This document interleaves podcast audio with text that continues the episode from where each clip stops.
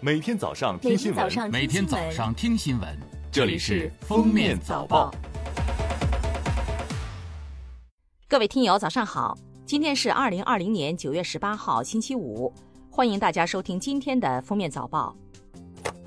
首先来听今日要闻。近日，文旅部发布关于做好二零二零年国庆节、中秋节文化和旅游假日市场工作的通知。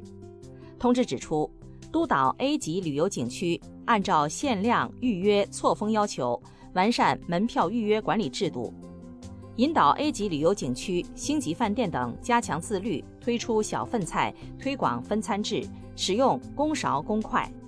引导游客按需取餐，文明就餐，拒绝野味儿，剩菜打包，落实光盘行动。今年第十一号台风“红霞”预计今日登陆越南沿海。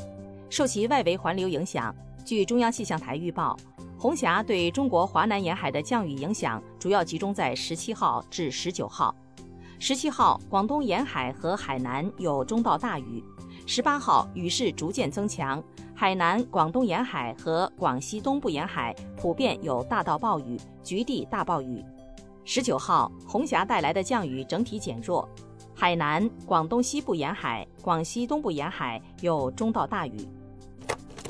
据人社部网站消息，人社部十七号发布《网络招聘服务管理规定》征求意见稿，公开征求意见。公开稿提到，网络招聘服务机构应当对提供的网络招聘服务收费实行明码标价，公布其服务项目、服务内容、计费方式、收费标准、收费对象等内容。网络招聘服务机构不得向劳动者收取押金。不得以欺诈、暴力、胁迫或者其他不正当手段谋取不正当利益。近日，中国黄金协会、世界黄金协会联合发布了《中国黄金年鉴2020》和《全球黄金年鉴2020》。数据显示，2019年我国黄金产量380.226吨，与2018年相比减少20.894吨，同比下降5.21%。但我国黄金产量仍继续稳居全球首位，自2007年以来，已连续十三年位居全球第一。九月十六号，国家版权局网络版权产业研究基地发布《二零一九年中国网络版权产业发展报告》。报告显示，二零一九年中国网络版权产业市场规模达九千五百八十四点二亿元，同比增长百分之二十九点一。盈利模式主要包括用户付费、版权运营和广告收入三类。网络新闻媒体和网络游戏依然为中国网络版权产业的核心业态，二者市场规模合计占百分之六十三点七。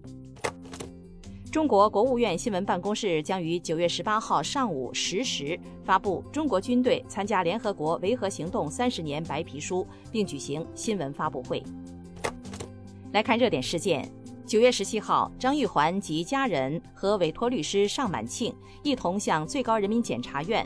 中共中央政法委员会和国家监察委员会三部委寄出了关于控告追究张玉环案违法办案人员案的材料。在张玉环及六位家人联名签署的控告信中，被控告的对象包括了十六名当年的办案人员。九月十七号，最高人民检察院公安部联合督导组。通报鲍某某涉嫌性侵韩某某案调查情况，经全面深入调查，现有证据不能证实鲍某某的行为构成性侵犯罪。山东省烟台市公安局情况通报，经司法行政部门调查，美国人鲍某某在华期间违反律师执业管理有关法律法规，情节严重，北京市司法局依法吊销其律师执业证书。根据《中华人民共和国出境入境管理法》第三条、第八十一条之规定，公安部决定对鲍某某驱逐出境。山东省烟台市公安局依法执行对鲍某某驱逐出境决定。中国驻菲律宾大使馆近期根据国内通报，对从菲律宾回国的确诊新冠病例进行逐一复核和倒查，经查验，发现其中庞某、于某的原始核酸检测结果为阳性。此二人通过篡改原始检测报告的方式，将阳性结果篡改为阴性，骗取核酸码乘机回国。目前，使馆已将此二人核酸检测造假情况通报国内公安部门，将追究有关人员相关法律责任。最后来听国际新闻，印度国防部在当地时间十六号说，到目前为止，印度军队共有三十五人因新冠肺炎死亡，其中三十二名来自印度陆军，三名是印度空军，印度海军零死亡病例。印度国防部负责人还介绍，印度军队共有一万九千八百三十九人感染新冠肺炎，陆军、海军和空军中感染新冠肺炎的人数分别是一万六千七百五十八人、一千三百六十五人和一千七百一十六人。日本自民党总裁菅义伟十六号下午在众参两院全体会议的首相指名选举中当选第九十九任首相，日本进入菅义伟时代。以誓言要延续安倍执政路线的菅义伟出台了老壮青内阁，引进五位新人。他在记者会上强调，内阁将以度过新冠疫情危机为首要任务，并力求推进日本的经济复苏。